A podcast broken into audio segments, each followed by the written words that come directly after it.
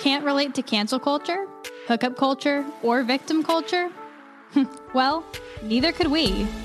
We created this platform for those other girls. Girls like us who want to give a different perspective from a Christian and conservative worldview.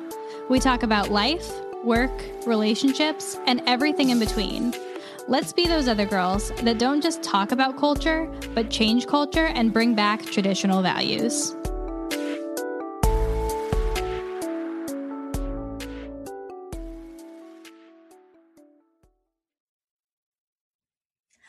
Everyone. You're listening to Those Other Girls with Mallory and Friends. I'm Mallory. I'm Victoria. We're changing culture and bringing back traditional values. We're super giggly here just because we always laugh together. We're fun people. Yeah, okay, anyway. We've been laughing for the last five minutes. Um, my husband Sebastian is on uh this week and he keeps making faces on the Zoom call that we do where we record it. And so we've been laughing for like the last five minutes. Yeah, Anywho, we can't start this intro over again. this is like the fifth time. Oh well. All right. So guys, we are starting our first week of the series called We Believe, and this is where we break down the Republican Party's platform and values. So, week 1, we're talking about taxes and how the Republican Party believes in uh, um keeping taxes low, limited government when it comes to the tax process. And this is actually the Republican Party's platform on what they said regarding limited government and taxes back in um, that they approved it this past year in 2020. So, the Republican Party states, "We believe our constitutional system, limited government, separation of powers, federalism, and the rights of the people." Must be preserved, uncompromised for future generations. When political freedom and economic freedom are separated, both are in peril. When united, they are invincible. We believe that people are the ultimate resource and that the people, not the government, are the best stewards of our country's God given natural resources. So, since Sebastian has been involved in the Republican Party since God, I guess he graduated high school, um, went to the Bush School of Political Science, Texas A&M. Uh, he's worked for the Majority Whip in the North Carolina House. Uh, ran as a candidate is now a government liaison. We thought Ooh. we'd bring him on as an expert, and this is the only time I'll call him an expert on something. So, Sebastian, welcome to those other girls. Now you guys see why I make funny faces at the beginning of the shows because she always gives me a hard time. But thanks guys for having me. So diving into the whole idea of limited government, lower taxes, it's not always the most, you know, fun issue to talk about for people. sometimes issue. Yeah, sometimes it flies over people's heads because it gets into the weeds. But think about where North Carolina is today um, compared to where we were 10, 15, 20 years ago. So about 10 years ago, we were facing a huge economic recession, the Great Recession.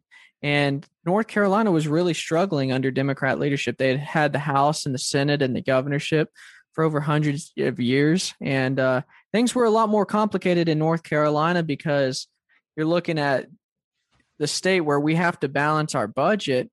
But in the general fund, which is where all the money's supposed to be coming from to balance that budget, they weren't making ends meet. So they were taking funds from the highway funds, from the lottery, and just putting it all in the general fund, even though that's not the money that's supposed to be spent there. So when Republicans took over, um, they decided that look, we're going to do things the right way and prioritize spending the right way and empower people.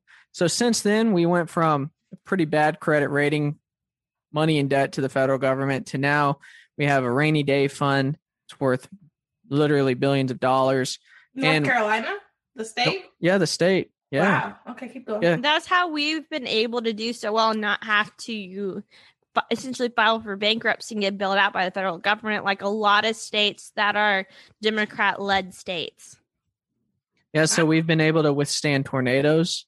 Um, people still need relief, but a lot of that came from the lack of response from the governor from the hurricanes out east but we've been able to provide direct relief from the rainy day fund for those hurricanes that have destroyed schools, changed people's lives. And now looking at a pandemic, we're one of the few states that have kept our AAA credit rating, exceeded expectations. We have a $4 billion more than expected in state revenue. um, than people projected us to have even after COVID.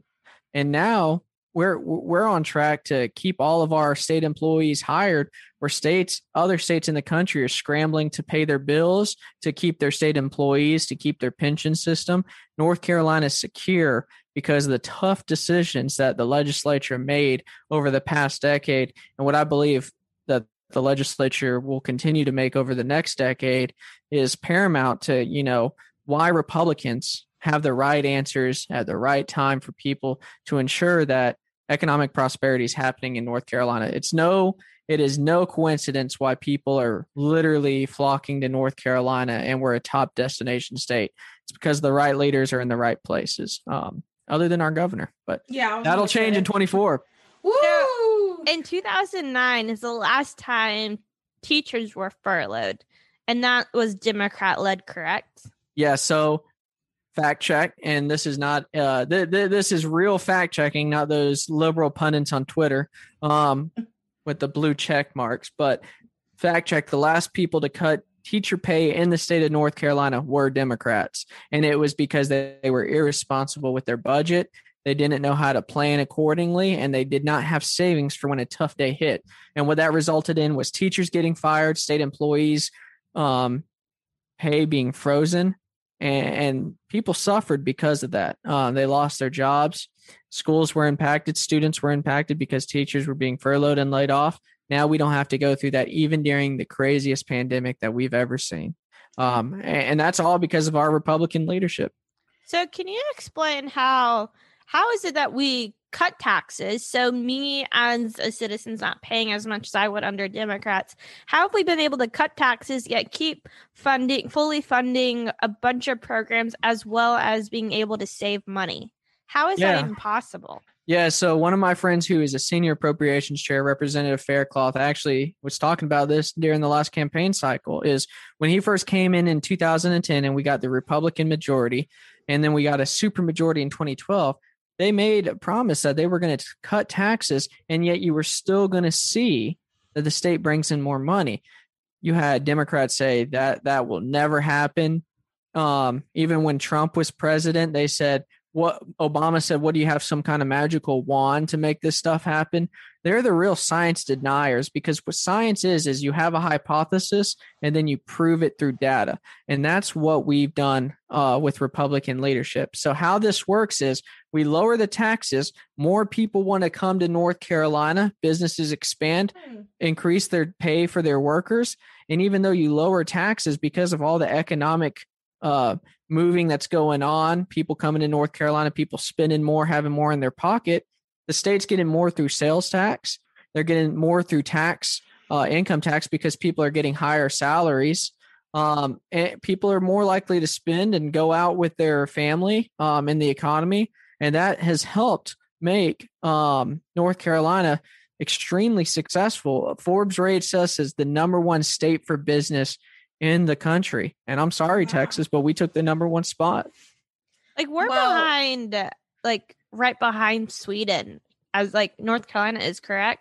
Yeah. So what Victoria's talking about is um, GDP, um, the the size of our economy. So we are the 23rd largest economy in the world, just our state.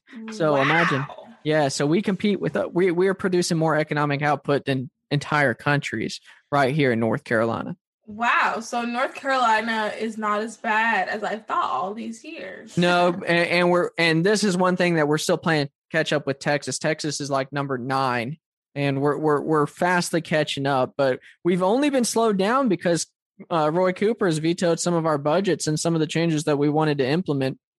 Um, is what's holding us back from our fullest potential. We get Roy out of there in two years by having a super majority and ha- having a veto-proof uh, majority. We're going to continue to head in the top twenties. I think um, we've set our economy up to bit and allowed businesses to um, to really flourish in our state, and that's what we want to do for the next decade. Wow. So my I guess my question is what are the arguments that the Democrats have against this sounds great. But Yeah. like why don't people want to go our way? Like what are some of their arguments? Why are Democrats for higher taxes? Yeah. Yeah, well, they believe they believe that you know the government is the only thing that's that gets people out of poverty. Well, my family started off in a low income situation, and it wasn't the government that lifted us up by our bootstraps. In fact, Alexandra Cortez says it's impossible now to get out of poverty. Well, my family disagrees with that. It was the hard work of my parents that got us out of that situation. And it's the hard work of a lot of Americans that get them out of that situation. So, government believes the only way out of poverty for folks is through government programs. We believe that as Republicans, the only way to have economic opportunity is to empower people to make smart decisions and to allow them to find success in their own way. And uh, get government out of the way and you'll see a higher success of uh, people coming out of poverty. That's what we've seen in north carolina. So and, and, what democrats like to point to is well instead of all these tax cuts we should be increasing funding for other programs like um, teacher pay increases investing in schools which you know I, I think we absolutely have to invest in our schools for a future to ensure that our students are um, receiving a good quality education but we can do that in a responsible way, which the General Assembly has been literally in the top 10 for teacher pay raises um, over the past decade. You can't dispute that. That that is fact. But they it doesn't meet their talking point, so they don't want to talk about that. So they say we've cut teacher pay, which is an outright lie. Um, we what was ta- hold on real quick? What did the National Teacher or the Southern Teachers Association say about North Carolina? So like NCAE says like, oh, this is an awful place for teachers. Teacher pay is horrendous, but it was like their parent organization was like praising North Carolina for yeah, so that was the na- teachers. That was the National Association of Educators that said North Carolina has made tremendous strides to increase the pay for teachers what Democrats do that are disingenuous is take the average salary of teachers and compare that to states like New York and California and to other states that have a higher cost of living. See, this is what's hard when it's when you're talking about Republican talking points because you have to be able to explain a lot of the rhetoric yeah, yeah. Um, and get into the details. But that's yeah. why I always like knocking on doors because people are more willing to have these conversations at their doorstep with you, and it's a it's hard to put on direct mail. But at the end of the day, when you factor in cost of living, North Carolina is extremely cheap to live in compared to states like New York or California, and that means, look, a lot of people don't make the same average salary here in North Carolina, but they live good quality lives because the cost of living is very affordable here in our state. And that's what's important to keep in mind is look, we can pay people however much, but how is the cost of living impacting their salary and how is that impacting their livelihood? I wouldn't trade North Carolina for any other state when it comes to the cost of living. Wow. Definitely. Because okay. I think what's the average salary now in North Carolina? Isn't it like 50,000? Yeah, it's around $54,000 a year. And like people, I mean, that's people are living com- comfortably. I mean, like you can't even say in the state, like there's a big difference between people who are living in like Mecklenburg County compared to like Union County, that's like right outside of Mecklenburg. Like there's a huge, just cost of living difference in that. I can't Wax imagine what too. it would be like if you try to compare like I don't know, like say like Guilford County to like New York City cost of living. I mean, yeah, even exactly. like I would say too, like I had a friend in Raleigh who was paying for a one bedroom apartment. It was like twelve hundred dollars, and we live in a two bedroom apartment, and we pay nine hundred. Whew, a two bedroom here is seventeen hundred. Wow. Yeah. Our, well, that's a, I'll say on like the bougier side of town. Yeah. I'll say like I mean we're about to move and I think it's gonna be what 11 1200 for a three bedroom we're about yeah. to rent. Wow. That's pretty affordable. Yeah. Yeah. Yeah. And and, and I'll be honest too like I ne- technically like I could pay for that just on my salary. Like I don't need like hmm Sebastian's help. And like mm-hmm. I think that just shows the You're cost of living. sorry. Hey, look, it's okay. Perfectly independent. I support it. no, like, but I'm just saying, like, even yeah. like my salary, which is not gonna say it, but my salary, say, uh, like, I can still afford the cost of living for a three bedroom, like, on just one person's salary. Yeah, and it's not like you're the CEO of a major company either. Like mm-hmm. within context, you like I'm still at the bottom of the totem pole at my company. Yeah, so. yeah, yeah, yeah. It's not like, and honestly that's good when we start thinking about um you know everybody listening when you start thinking about owning a house like settling down somewhere these are the things you need to be considering when it comes to taxes when it comes to um cost of living i know also too i have a friend who's renting she's doing a rent to own situation mm-hmm. and it's mm-hmm. cheaper to do that than to rent an apartment so you, yeah. these are just some things that you consider and you think about um yeah and, and and just to keep adding to that is look so one thing that we've been very proud of is one, when I was on staff at the General Assembly, we passed a constitutional amendment not to allow state income tax to exceed 7.25%. So right now we're at like five and a quarter. So Democrats, if they took control, they could only raise taxes to seven and a quarter. So we had some stability for folks that are moving their businesses or moving their family to North Carolina is you know what you're going to get with North Carolina taxes. And we're continuing to work to lower the income tax. But the thing that I'm very proud of is we're not doing it so drastically that it disrupts the market.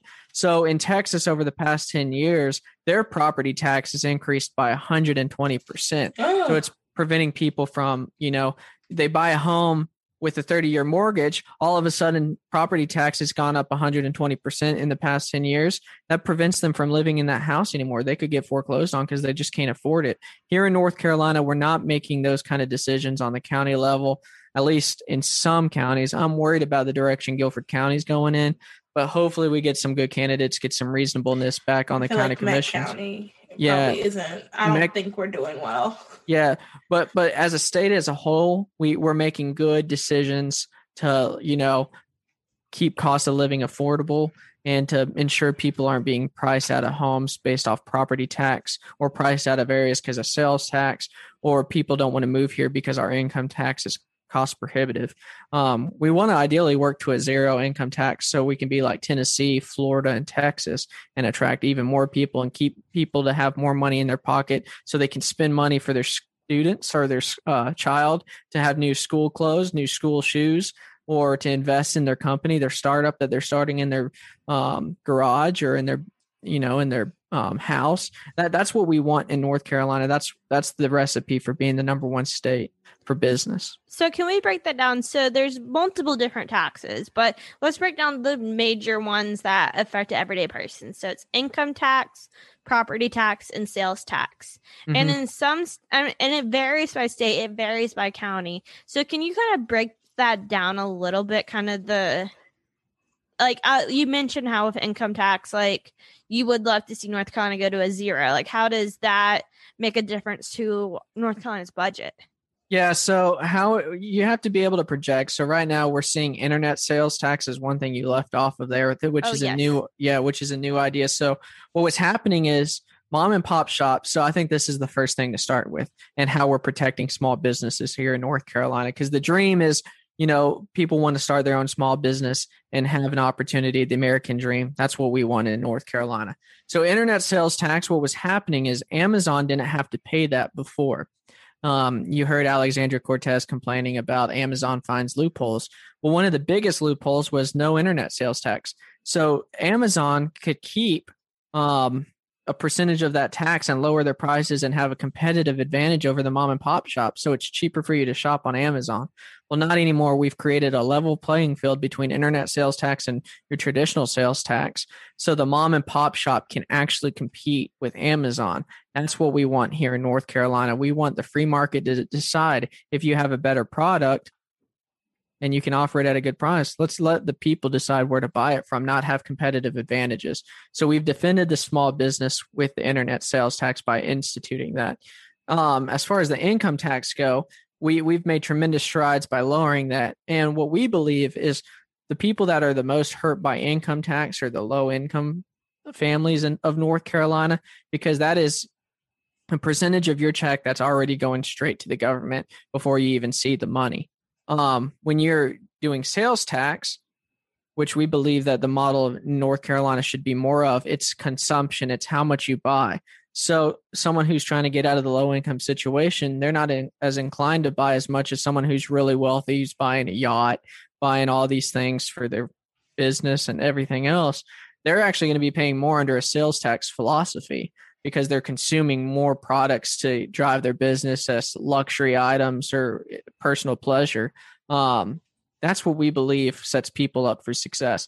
Allow that mom, that single mom who's working three jobs, to have more money in her pocket. So maybe she can only have, she only has to work two jobs while going to school to get that quality education. So she can only work one job and become a middle class, um, in the middle class and have her house and live the American dream and provide for her kids. That's what we want in North Carolina. Um, and then property tax, I kind of hinted at that earlier is look, we don't want to uh, price people out of homes. And I think, you know, a lot of boards across the state have done a good job of doing that. Um, I have concerns about what's going on in Wake County, Meck County, and now in Guilford. Um, what I'd like to see is the General Assembly cap at how high property taxes can go so people know they're not going to get priced out of their homes.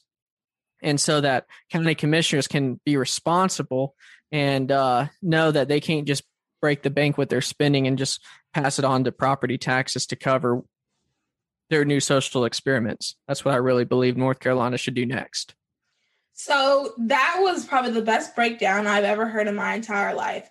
I don't know economics. I'm going to be very transparent. I had to take that class three times to graduate at Seton Seton Hall. Let me correct myself. Seton Hall.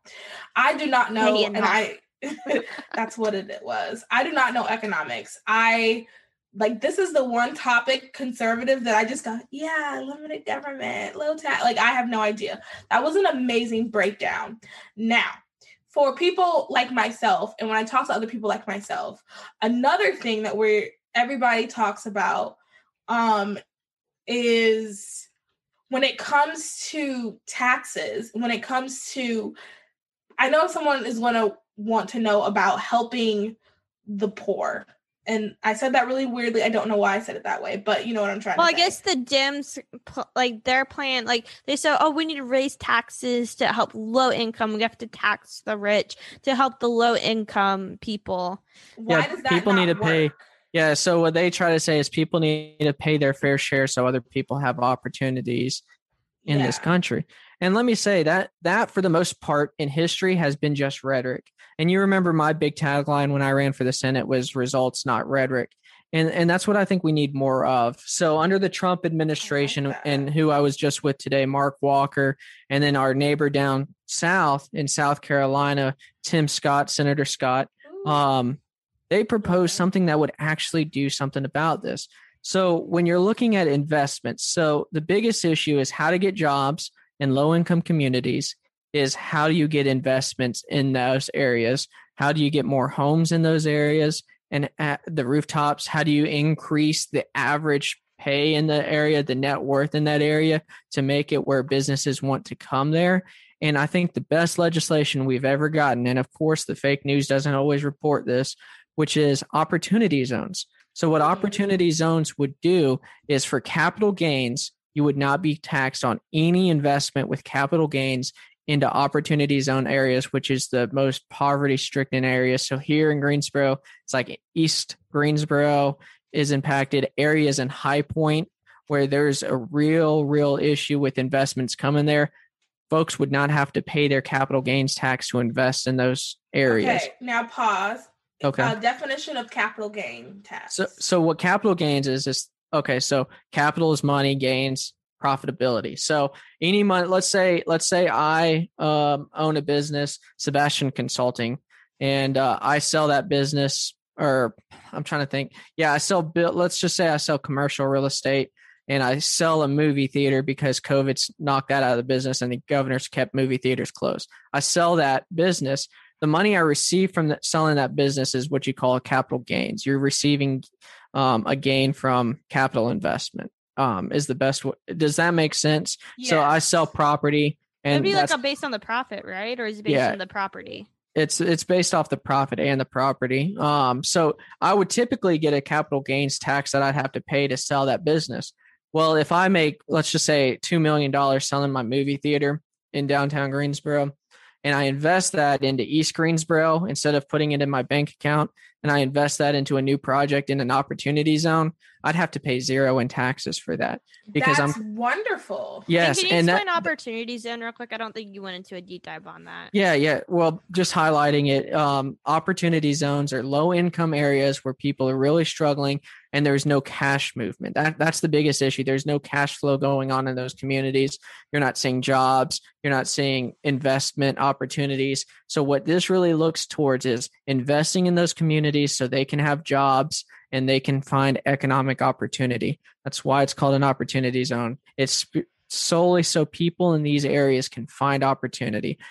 Probably the biggest accomplishment that the media has never talked about from the Trump administration that can make a real difference. I had so many investors that are people um, that are minorities that are from these neighborhoods that were so interested, wanted to learn more. I think the state should look at doing it as well. Um, match those opportunity zone credits to the state level as well to double the buck and ensure that there's investments because that's the only way we're going to address poverty in North Carolina. I think is number one, how can we get jobs? Opportunity zones get those jobs in those areas. Okay, so now next question. Um, how they determine so you're saying where there's not a lot of cash flowing. So is it like within a district, within a precinct, and they determine, okay, within here there are not a lot of businesses, so these people need a place to work, or is it like they look at neighborhoods with zip codes and they yeah like, so it all actually determine comes it all comes from census data. So we when folks do the census they report um it, it's all from census data. It's all data driven it's uh Okay. it's not political where these lines are drawn. Now there is a caveat in there where the governor of each state where opportunity zones are he gets he gets a list of the most needed areas and i think he picks certain amount of them Mm. which I think I don't think I would like to see a nonpartisan coalition, not a governor, pick those. Yeah. Let- let's I start- agree. Let, let's do something that's not political. So let's say I'm the governor and I have a friend of mine who's a representative of my party. I'm more inclined to put it there than I am another area that might need just as much help or even more help. I don't want it to be political because people's Yeah. opportunity shouldn't be political. and that well that's a line right there um but yeah that should definitely be done by nonpartisan like you said because at the end of the day there are certain things that i don't think should be political issues and like someone getting an opportunity that should have nothing to do with politics um but okay cool i like i've heard of opportunity zones you know i had been to conferences where they say yeah he gave us opportunity zones talking about trump and I just go, yeah, that's right. He certainly did. and I had no idea, like, I, no one really explained it. So that was a good explanation. This is good. Like, I'm really glad we're doing this series because for myself, I'm learning stuff because, like I said, economics, taxes, I don't know anything along those lines, like, absolutely nothing. Um, so this is good for like me and then everybody listening. I think this is just really good information to have so you can have really good articulate conversations Yep. because like i said i would feel stupid when i'm like mm-hmm, yeah yep and i didn't even know where to look to even do research so this is really good So let's talk about kind of going off of what Mallory just said. Let's talk about talking points. How do we talk to our liberal friends? So the first question I'm putting on my liberal cap, guys. all right Um, okay. we need to tax the rich. The rich is making too much money. There's a huge gap between the top 1% and everybody else. We need to tax the rich. They need to pay their fair share. How do I, as a Republican, respond to that? Yeah, so I'll, I'll get into more detail, and I guess we can condense this down to a talking point, which is: look, do you are the rich? You know, the the philosophy of America is you can chase the dream, and you can be as successful as the market allows you to be here. There's no restrictions, but at the same time, you know, do people have an obligation to provide jobs? Well, there's a direct correlation with you know companies, their productivity, and the employees they hire. Um, let's just use Jeff Bezos as an example. Jeff Bezos could not fulfill all the orders by himself. He has to hire people to, you know, in his warehouse, truck drivers, all these folks to be able to do that for him. He needs people to, you know, implement his business to represent his business. Um, and, and that's the thing I think our Democrat friends, while they have good intentions about, you know, wanting to help people, the the way people get out of poverty is either by starting their own business or working their way up the corporate ladder. And um, corporate ladder Look, if we increase the minimum wage to $20 an hour, which sounds great, that's just going to put a reduction on the amount of employees uh, people can hire to, you know, get the job done and create economic opportunity. And that's the biggest issue that we have with, uh, you know, raising the minimum wage so drastically. Does it need raised? Raised, absolutely. But at the end of the day, it should be a state's decision because not the one size fits all isn't applicable. And that goes back into the cost of living arguments that we were talking before. Each state has a different cost of living. $20 in North Carolina is way different than $20 in New York or California. Um, so states need to decide that themselves. Is there a conversation to be had about raising the national uh, or raising the minimum wage? Absolutely. But at the end of the day, our philosophy of lowering taxes on businesses and that's the big thing is we're lowering taxes on the businesses so they can hire more people and provide more opportunity and we've seen that opportunity happen in north carolina because democrats were proven wrong that you can lower taxes and see increase in state budget revenues, which means more people are having jobs, more people are having economic opportunity. So I think you kind of, with that question, I think you kind of answered it from why taxing corporations is bad. But how is taxing the rich not effective? Kind of thinking about like Jeff Bezos as an individual, um, the people that own Walmart, even like the Trumps who have like billions of dollars. How is taxing the rich more not an effective strategy. I'm all for taxing the rich. I think it should be a consumption tax, which is the sales tax. The rich would have to pay more under a sales tax than finding the loopholes under the current tax system. Um, which but is why does it sorry, but why like taxing the rich, like on their I guess their income? Why is that not effective? It just it, it prevents um cash flow from trickling down um, and creating economic opportunities for people. That there's a direct correlation. The higher the tax rate is, the less people you can afford to hire. It's basic math. Well, I, I guess I'm saying like at, from them as an individual, not from them from like a business standpoint, but like. But the two are correlated. The business is considered are. a what uh, what Democrats are arguing for is according to Supreme Court law, businesses are considered as individuals. So when they're referring to tax the rich, they're talking about the businesses as individuals. So they're not referring to like Jeff Bezos as an individual. They like to talk about that, but there's loopholes within the federal tax system that allows them to pay close to nothing. Yeah, because isn't um as someone who's looking into, you know, filing finally doing that LLC um for all my stuff, isn't there a way so that like no matter what, I won't be taxed. I can like um if I need a like if I'm driving somewhere, let's okay, let's say uh in April I'm doing a jewelry show that the gas from my place to the jewelry store I can write that off. Correct. Yeah, so there's a lot of loopholes. So when they're saying tax the rich, they're saying technically tax the business because technically you're not even really being taxed yourself. Yeah, a lot of these people that are extremely wealthy don't take tremendously huge salaries. So even though Jeff Bezos' worth is um net worth is what way more than I'll probably ever have. Yeah, billions and billions of dollars. he doesn't write himself that check. It's within the assets of his company that he owns. Um, and, and so when his even, money's actually the assets, not necessarily. So he's worth 193 billion dollars. So it's not like he has 193 billion dollars in his bank account. It's all the assets that he owns that equates to that. Is that correct? Yeah, exactly. Okay. Once again, great, great explanation. Okay, so I just thought of whenever we need to ask a liberal question, we should call, we'll say liberal Lizzie. Oh, I'll be liberal Lizzie. Okay. I like it. Okay. So liberal Lizzie talking to liberal Lizzie, and she goes, I hate capitalism. I think it's evil. It's destroyed countries forever. What's a good response? It only supports the rich. It doesn't support yeah. the little man. Yeah. My simple response is would you like to trade places with any other country and go live in their system as opposed to the American system? My answer is a resounding no. Uh, I would not trade places and be in any other country to find economic opportunity than here in the United States. I think it's important too because like liberal Lindsay will be like, we need to tax corporations more. Corporations are evil. But when you tax corporations more, that's when we see them leave the country to go to cheaper locations. And that, yeah, that's something I think about a lot. You know, I have the jewelry and then we have some merch for uh the podcast. And I really do want to do a made of made in America thing, but everything is so expensive. Like certain pieces for my jewelry that I need to order, I can get a good three dollars cheaper in China than in the Mm. US.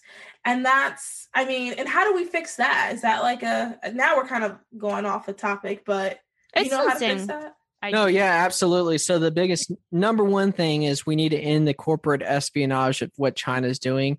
Um, so what China does is let, let's say the microphone I'm using, which is the Shure SM7B, that couple hundred dollar microphone. What they would do is take patented information from US companies and say, okay, we can make a knockoff at half the cost.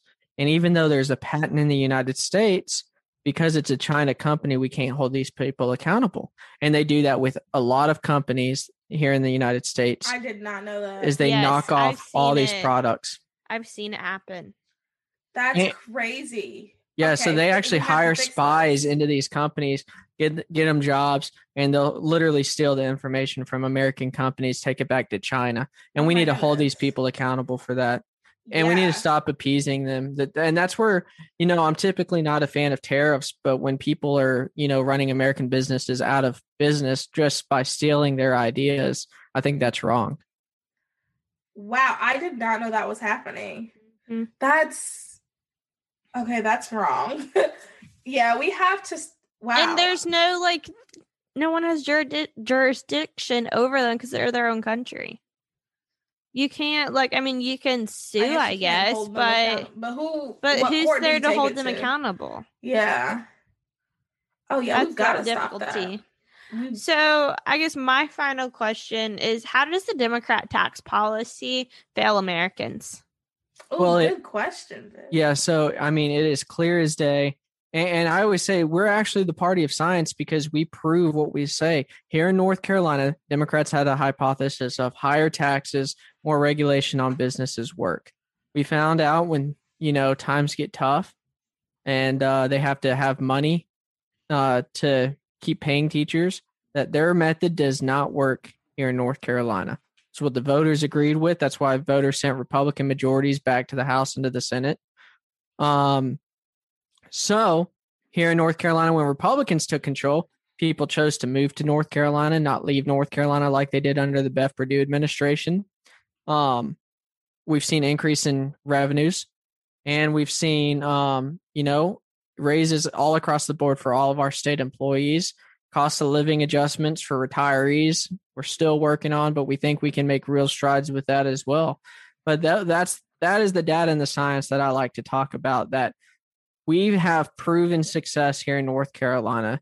Trump has proven success on the national economic stage of that Republican.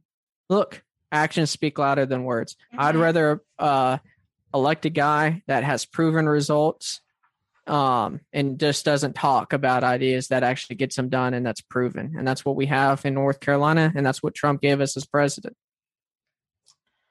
Yeah, well, thank you so much. I legitimately learned a lot. And I mean, I think that is good. Like I, said earlier, it's really good that we're talking about these topics because we do want to go into conversations. And it's not good when I go, mm hmm, mm hmm. That's not good. And I'm glad I'm able, I can now like say a few things here and there. I definitely want to have to talk to you a little bit more.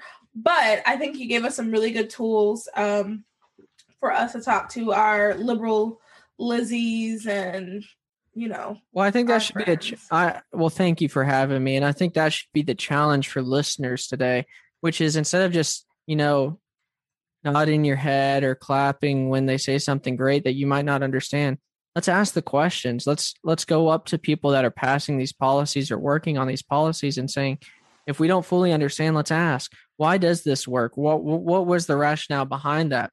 I'm sure people would love to answer that because guess what? The media doesn't always cover it. It's those jobs of those people passing the legislation or who worked in these positions to explain it so people can get out and tell the news because it's neighbors telling neighbors that make a difference about policy in North Carolina. ooh i like that neighbors telling neighbors is what makes a difference Well, that's a good note to end on. Vic, do you have anything you want to say? That's I think we're gonna try to do a blog post of talking points. So if you guys ever get confused about tax policy, um, or your your liberal Lizzie friend is saying we need to tax the rich, we're gonna put talking points on the blog to kind of be like, hey, this is actually the facts, this is the science, not the rhetoric you're saying. And if you guys have any question, further questions or confused about anything, please let me, Mallory, or Sebastian know. Um, I think Sebastian, your Instagram handle is at Sebastian King NC. That's right. That's all, all my socials, Sebastian King NC. So Yeah, Facebook, so Twitter, you and guys- Instagram. Yeah, if you guys have any questions, Do let me have a know. If you, what'd you say, Mal? Do you have a TikTok, Sebastian? Uh, I'm open if anyone wants to help me understand how to convey political messages through TikTok. I have I'm a down to friend learn. For, I have a friend for you, Sebastian, that can help you with TikTok. yes, but- I, I know who you're talking about, and I'm excited. Well, we actually no. I'll say okay. So our guest Caroline Alexander, that was on about a month ago, talking about love is not tourism movement. She actually has gone viral on TikTok. TikTok. Um, she has this series where she is a teacher in the 2050s that is a history teacher, and she goes. She's like, we're not talking about the roaring 20s, but the boring 20s, and kind of gives what history in 2050 will look like on 2020. Oh, that's fun. Yeah, so she actually has gone viral and within like two weeks went from like a hundred followers to I think she's over twenty thousand now. Oh, nice. We Yeah. to to help us make one for us. Yeah, so um yeah, that's what I was referring to. Sebastian can let me make sure. Oh no, it's no, don't give her to Sebastian. Give her to us. Yeah, Sebastian, go. let me pull up, I'll pull up her handle real quick if y'all want to follow her. She's hilarious. So her handle is they call me period Carol. And um, That's an interesting handle. I didn't know that was her handle. Yeah, it is so Yeah. funny. Like she did this TikTok trend where you drizzle paint on a canvas and then you kind of throw it like a frisbee and it kind of creates that marble look. Well, when she did it on her TikTok, she threw it and got paint all over her dad was that who was like videotaping the TikTok. And it was so funny. Okay, yeah. Well, we, if she's funny, because I'm not, I can admit I'm not really that funny.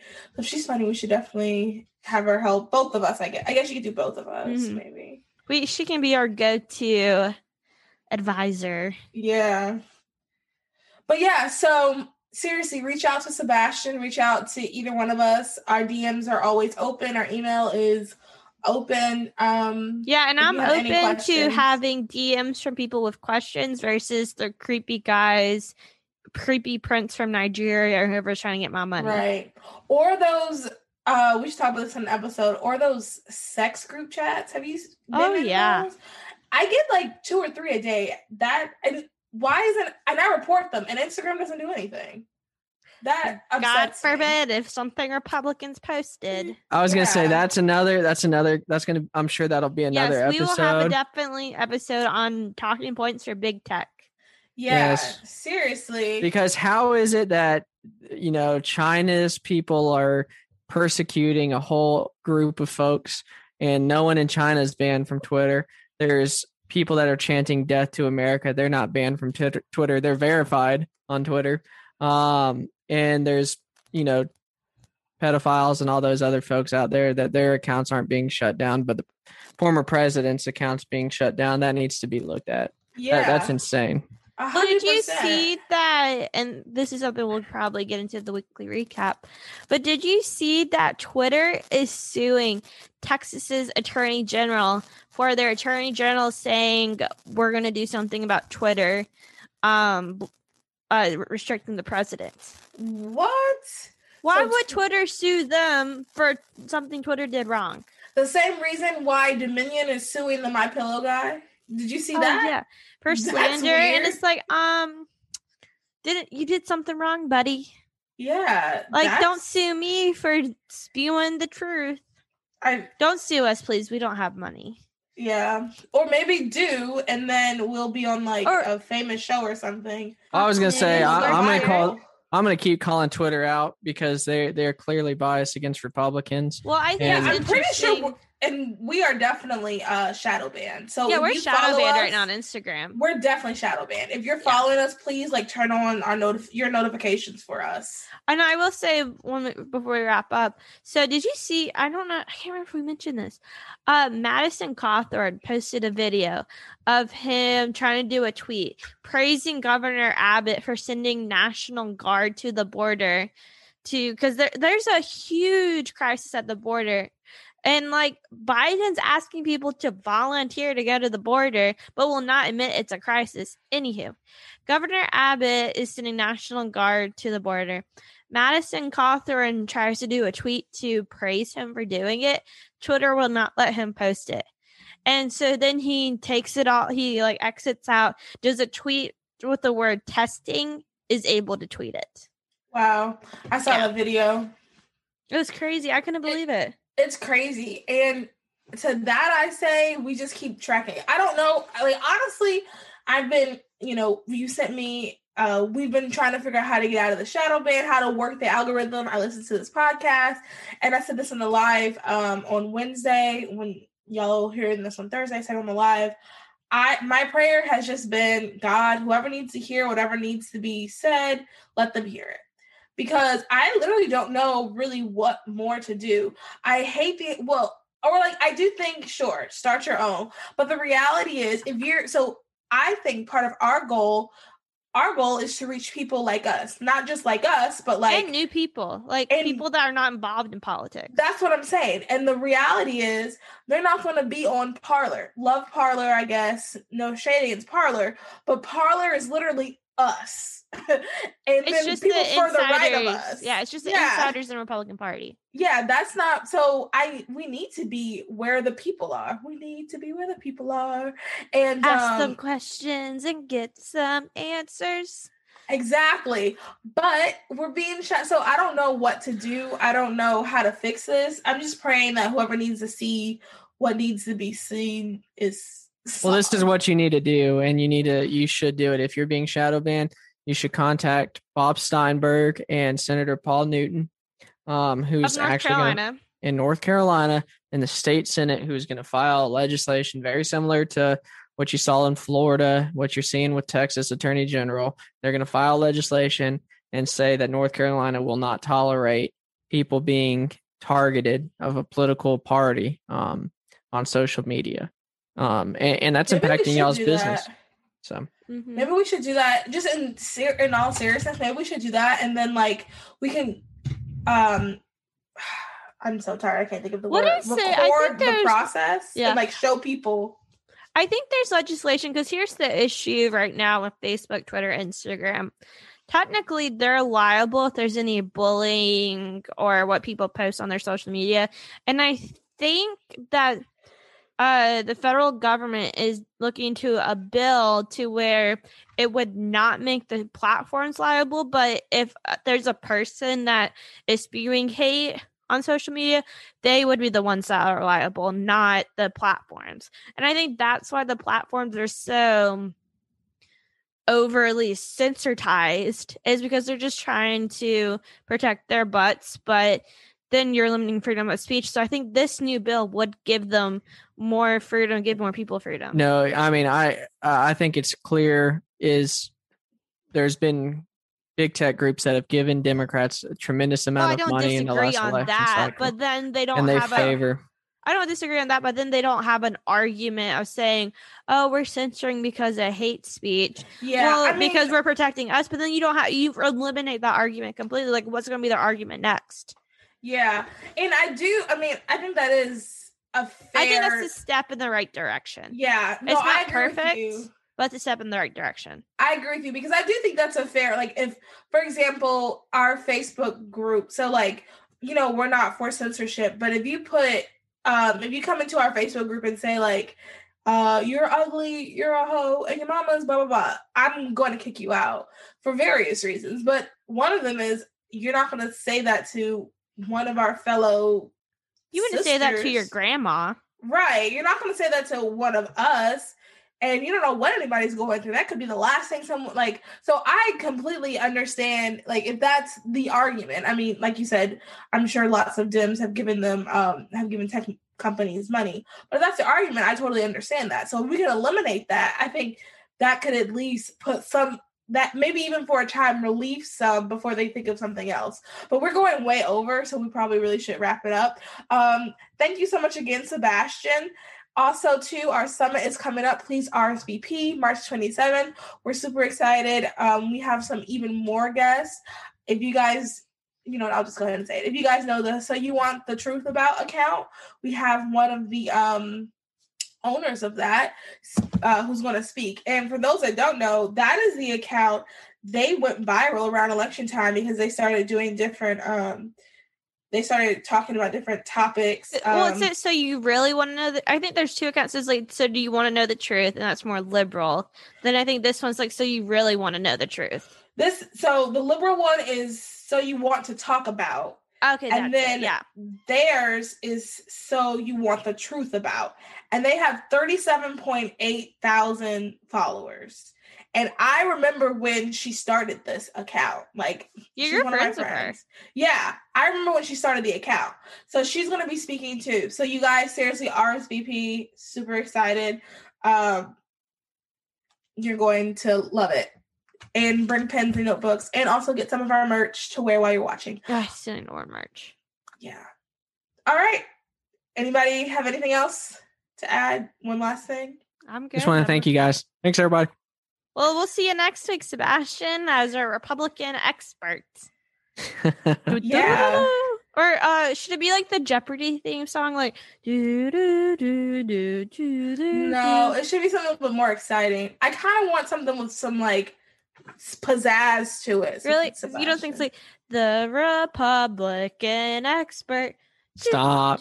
No, no, we don't need all that. no, I don't know that. I'm so sorry. That does mm. not sound appealing. You don't have the votes to get it done. all right, bye guys. Okay, bye. bye.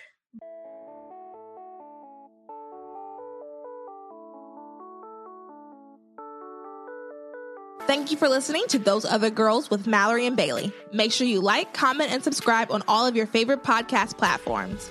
Head over to our website, thoseothergirls.com, to read our blogs and receive exclusive content. And connect with us on Instagram at Those Other Girls Podcast and on Twitter at TOG underscore podcast.